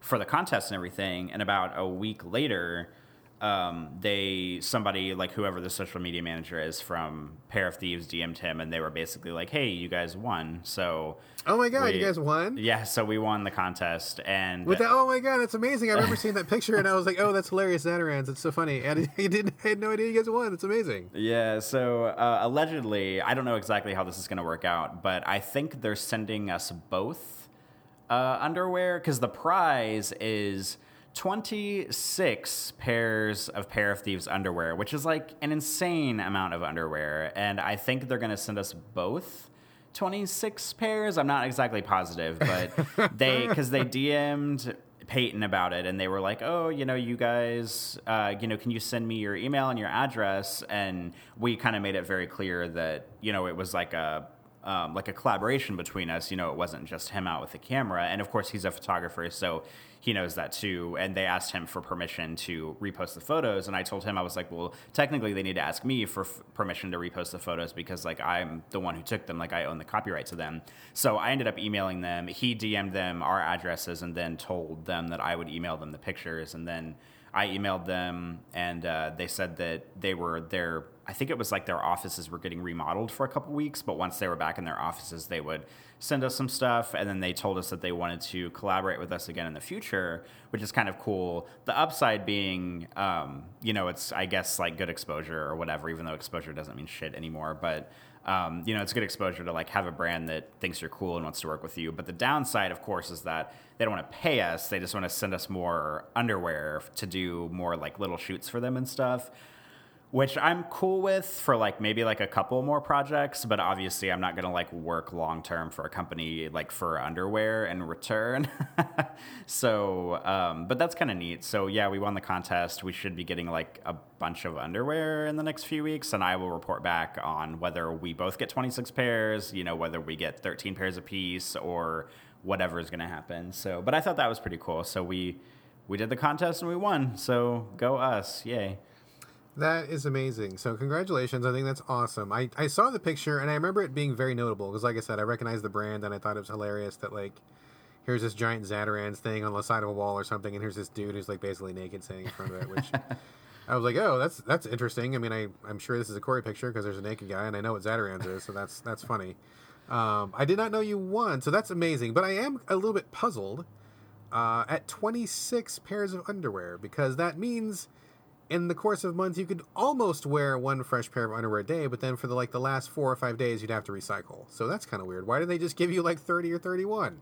Yeah, I don't know how they came to the number. I have no idea, but I remember them saying in the original post, like, oh, enter our billboard contest and you could win 26 pairs of underwear, which, I mean, is all well and good, but I already have a lot of underwear as is. I mean, I could always go for more. Like, who couldn't use more underwear, especially if it's free? But, um, I mean, I have enough underwear to probably go like two weeks without like doing any like undergarment laundry, but if I have even more, then I'm not going to complain. Well, I look forward to a full report when you get these underwear and like give give them a try. Uh, let us know uh, what you think of those, and especially how they compare to that brand that you like from Target so much. What is that Target brand that you like? Oh, uh, C9, which is Target's athletic brand, because that's my favorite. Yeah, we. T- I guess yeah, we talked about this on the show during a Q and A. Um, We Yeah, talking about underwear pretty often on the show. I don't know if you noticed or not, but it comes up it comes up pretty frequently. It's a recurring theme. Yeah, I mean, I I think that Pair of Thieves underwear is very similar to um, to the C9 athletic underwear. And Peyton, who actually like does parkour, he wears Pair of Thieves pretty much every time he does it, and so it must be good for like athletic purposes. So yeah, I'm sure it'll be as good, if not better. But I will definitely report back on all my underwear shenanigans in the future whenever I get it. Cool, cool, cool, cool, cool. All right, as for me, uh, let me first give a shout out to Ultimate Beastmaster Season 3. I've talked about this before on the show. You know, the uh, it's kind of like American Gladiators or American Ninja Warrior. You know, have you seen this on uh, Netflix, Corey? Ultimate Beastmaster? Um, I've seen like the tile for it, and we've talked about it a few times, but it's basically just like a different version of American Ninja Warrior, pretty much, right? Yeah, I actually like it better than American Ninja. Well, I, I think the original Ninja Warrior awesome. Love the original Japanese. That is the best. Female version of the Japanese uh, Ninja Warrior also kick ass. Pretty awesome. American version, I fucking can't stand it. Like I just really can't stand it. Uh, I just don't like the way that they spend so much time on the people's profiles. It gets really boring, and they changed some of the rules, so it just seems like really watered down and dumb. So I don't really care for it. But Ultimate Beastmaster, I really like. We've talked about it before. They take an international cast of athletes. They have announcers from all across the globe, and then they have this giant, basically just really fierce jungle gym that they go play on for a while. And it's just really fun. I like it a lot. Last season they had the american announcers they had this one guy who was really fucking shitty and stupid and racist and sexist. He was so sexist. I hated it. It was just really offensive. It was so offensive in fact that we went over and watched the mexican version of the same series because you can actually watch um, the the same content but produced for Mexican audiences. So the, instead of the American announcers, they had Mexican announcers, and the whole thing was in Spanish, and we watched that instead because the Mexican people were way more fun and interesting, and we didn't mind reading the subtitles because we were away from that fucking asshole. So we watched all of season two in the Spanish version. Season three, they got rid of that dickbag, which I'm really glad, and they replaced him with a new guy who is named CM Punk, and I guess he's like a wrestler or Oh a fighter yeah, or he's something. like yeah, he's Cage like fighter a, or something like that, He or- is he is a personality. Yeah. I don't know. I, I mean, I had heard the name, but I didn't know like who he was or where he was from. But I mean, he's way better than the last guy they had. He he definitely seems more like aware about like don't offend people and don't grope women and all this other shit. So I'm really glad that they got rid of that last guy. Um, so we're watching the American version again, and it's just good. They changed the rules this time around, so it's a little bit different, but still the same action. I really like I really like how they got it set up, and I think it's really cool to watch these things. I love these like physical competitions. I always have these like visions of like going on the course myself, and of course I would like I would like take a header on probably like the second obstacle and just like go crashing down. But uh, they're really fun, and I think it's it's good wholesome family entertainment. So that's up Ultimate Beastmaster season three. Very glad that it's continuing. I think it's great. I, I, can I offer a response Um, yeah, about this real yeah, quick? yeah, Um, the- so something that I think is interesting is like being in like adjacent to the parkour community, like I am, you know, doing parkour for a while and f- photographing it. Like American Ninja Warrior, there's like a lot of people who like the the interests commingle. Like you have a lot of really high profile like free running and parkour dudes who do American Ninja Warrior, and then you have the people who do American Ninja Warrior like really predominantly, and like maybe they dabble in parkour like a little bit and like here in New Orleans, there's a, a gym and it's owned by a couple guys that I know who I'm friends with, who are friends with all the parkour community. And it's like predominantly an American Ninja Warrior gym. Like they have a lot of kind of like the mock up obstacles and they have like some big warp walls and stuff like that, like in the gym. And so I know a few people who have been on the show like several times who like go to Texas to compete and then to Las Vegas and like they go to all the different areas and move up in the ranks and um, and I think it's really and so and also like on Instagram I follow a handful of people who do you know it's like their like year like their big goal every year is like fitness and American Ninja Warrior and getting as far as they can and like all this stuff. But something that I find fascinating is that obviously um, Beastmaster is like like a thing. You know, it's been on Netflix for years at this point, and um, but like in the like American Ninja Warrior community of people on like that I follow on Instagram that I know in real life, like no one ever, ever, ever, ever, ever talks about Ultimate Beastmaster. So I don't know if it's like harder to get on or if they don't have like qualifiers as often or something like that because you would think that some of the people like if they get knocked out of ninja warrior that they would try to do both or you know they would go do the other one but like literally the only person i ever hear talk about this show and this competition is you. And I think it's fascinating because, like, you'd think being around the people that I am, you know, the parkour athletes and the American Ninja Warrior people that I am, that they would like bring it up or they would think about it or talk about it or whatever. Or maybe they just don't know that it exists. But uh, I think you'd think that like that would be more up and coming in the community as another competition to go to. But I like nobody talks about it. Like you're the only person I know who talks about it. So I think that's kind of uh, kind of fascinating. Also a little bit sad, maybe. You should. Um, I would be really interested. Like the next time you go and hang out with these dudes, like ask around about it. I would be curious to see if there's even any awareness of it. I mean, I think maybe, you know, it's on Netflix, and so maybe it's not quite as well publicized as it is on like as as American Ninja Warrior is because that's on like a national, you know, one of the bigger networks. And I mean, not not to say that Netflix isn't big, but you know, I mean, it, it selects things for you based on your viewing history and you know if you're not looking in the right section i would imagine probably pretty easy to miss it. So maybe people just don't know that it's there but also because it's an international thing like it's not just americans. I mean i think they start with a smaller number of people total and of that total only like an eighth of them are Americans because there's also Mexicans, there's also people from Britain, there's also mm-hmm. people from France. And so, I mean, I would imagine that it's probably a lot harder to get on the show, but I mean, somebody still has to be on the show. So they still need people. I mean, I don't know where they do their selection or how those people are, are, are picked for the show or anything, but I mean, I would assume that people would at least know about it. So maybe maybe ask around and see if anybody even knows, or maybe they don't like it for some reason. Or I, I'd, I'd be curious to find out.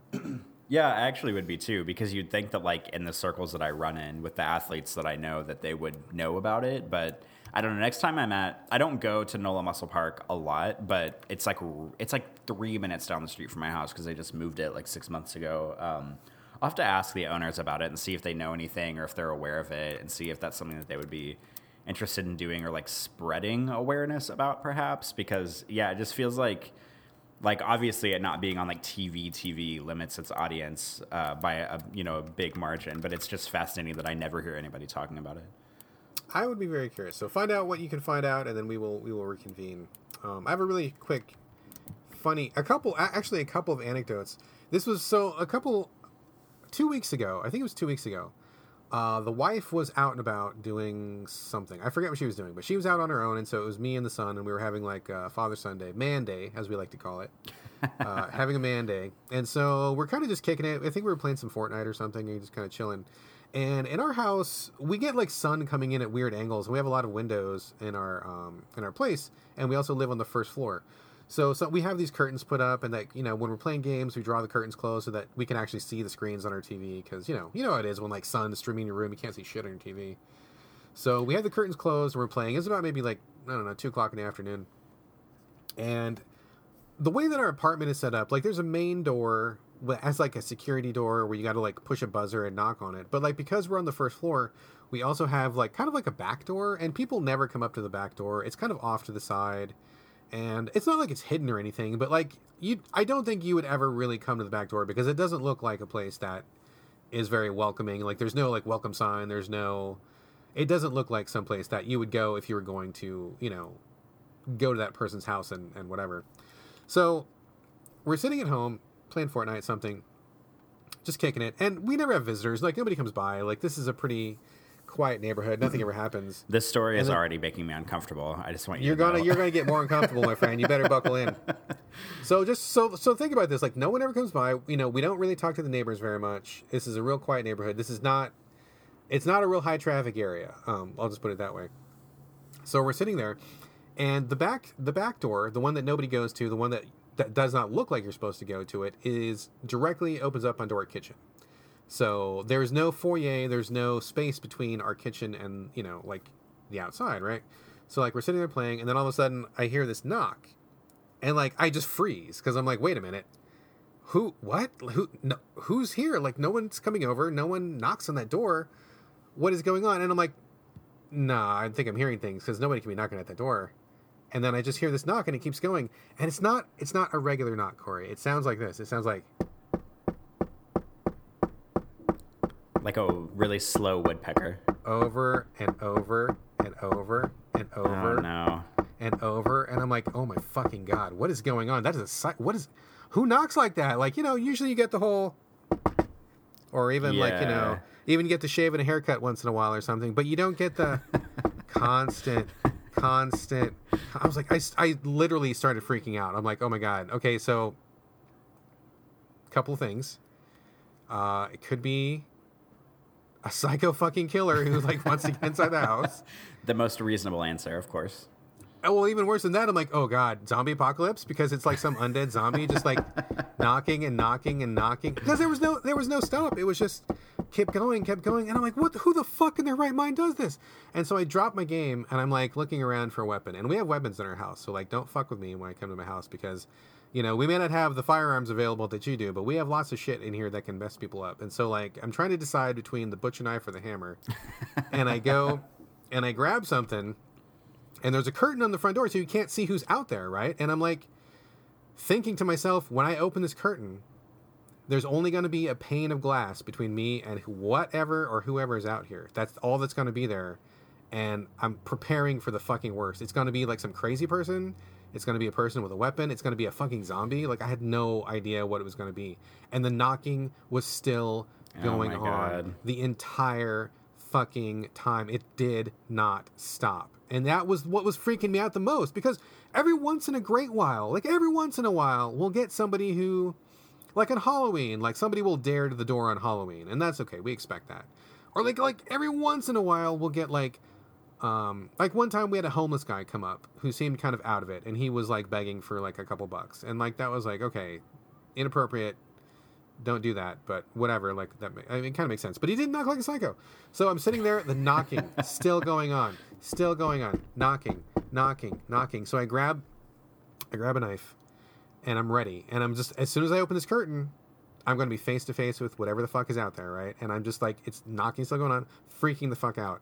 And I tell Whitty to get back, and I tell him to, you know, just get in a safe place or something. And I'm like, I'm like sweating, dude. I'm like really fucking sweating. I open up the fucking curtain. it's like it's a little boy who's like maybe four years old. Oh my and he's God. got he's got like a little basket and he's got a little sports jersey on. And I see that he's like super short. He's like three feet tall. And all of a sudden the air just goes, oh, it just goes out of me.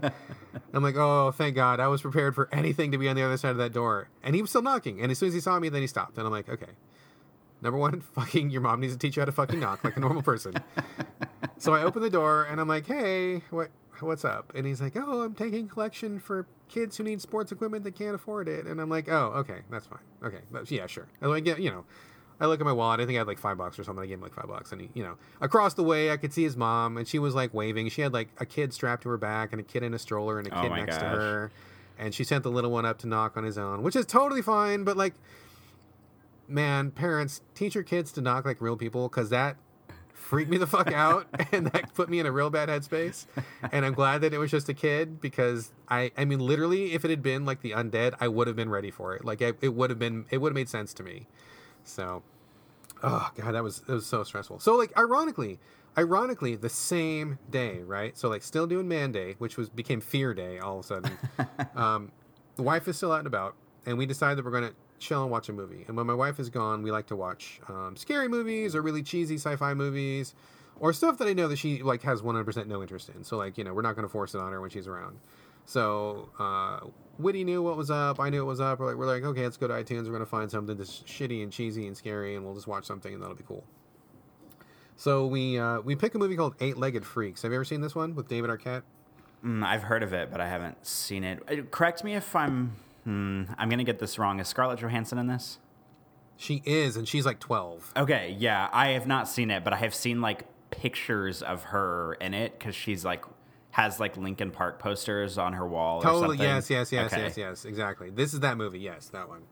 I did not know she was in that. I freaked the fuck out when I saw her. I'm like, oh my god, she's like a kid. This is so weird. Um, so yeah, so it's a it's a movie about toxic waste that gets dumped and it creates a bunch of giant spiders and you know like whatever. It's like super cheesy.